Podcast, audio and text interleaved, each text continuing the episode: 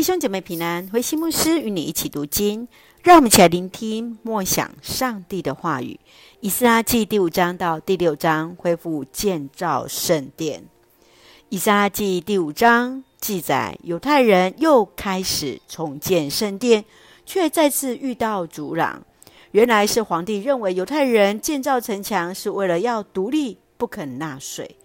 因此，犹太人提出是波斯第一位皇帝塞鲁士王的同意，他们才有机会返乡重建圣殿。在第六章说明，波斯皇帝大流士来协助建造耶路撒冷的圣殿，这已经是在二十年后了。他清楚查出，确实有先皇帝塞鲁士的命令，并且一切费用由国库来支付。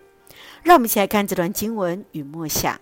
请我们来看第五章第二节：撒拉铁的儿子所罗巴伯和约萨大的儿子耶稣雅听到他们的信息，就开始重建在耶路撒冷的圣殿。两个先知帮助他们。原本重建圣殿受到阻拦，历经二十年后，大流士在位的第二年，禁令才获得解除。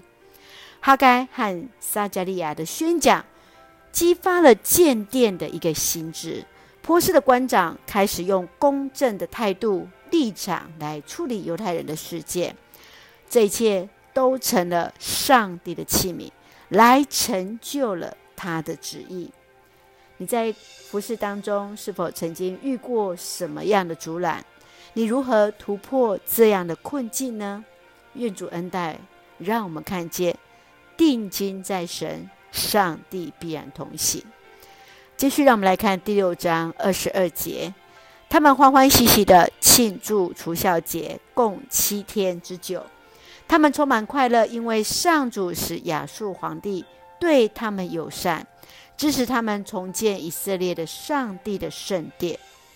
当圣殿重建完毕，百姓开心地向上帝按着律法来献祭、守节期，因为他们历经阻拦，上帝的怜悯带领，使得百姓在上帝面前洁净自己，分别为圣，得以重新站立得住。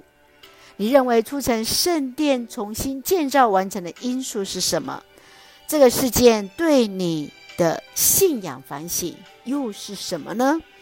愿主让我们来看见这样的事件，也让我们做信仰的醒思，也特别来思考我们自己与教会、教会与上帝之间的关系。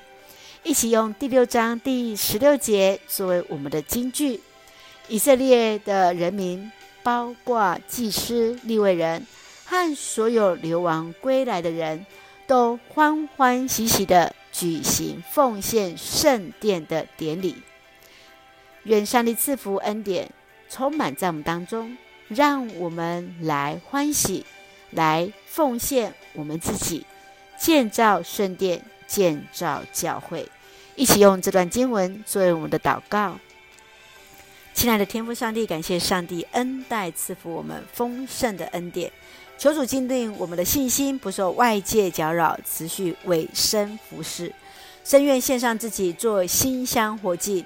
愿主用慈神爱所带我们进入主的殿中，赐福所爱的教会与弟兄姐妹身心灵都健壮，保守我们的国家台湾有主的同在，执政掌权者满有上帝所赐的智慧，使用我们每一个人来成为上帝合用的器皿。感谢祷告是奉靠主耶稣的圣名求，阿门。弟兄姐妹，愿上帝的平安与你同在。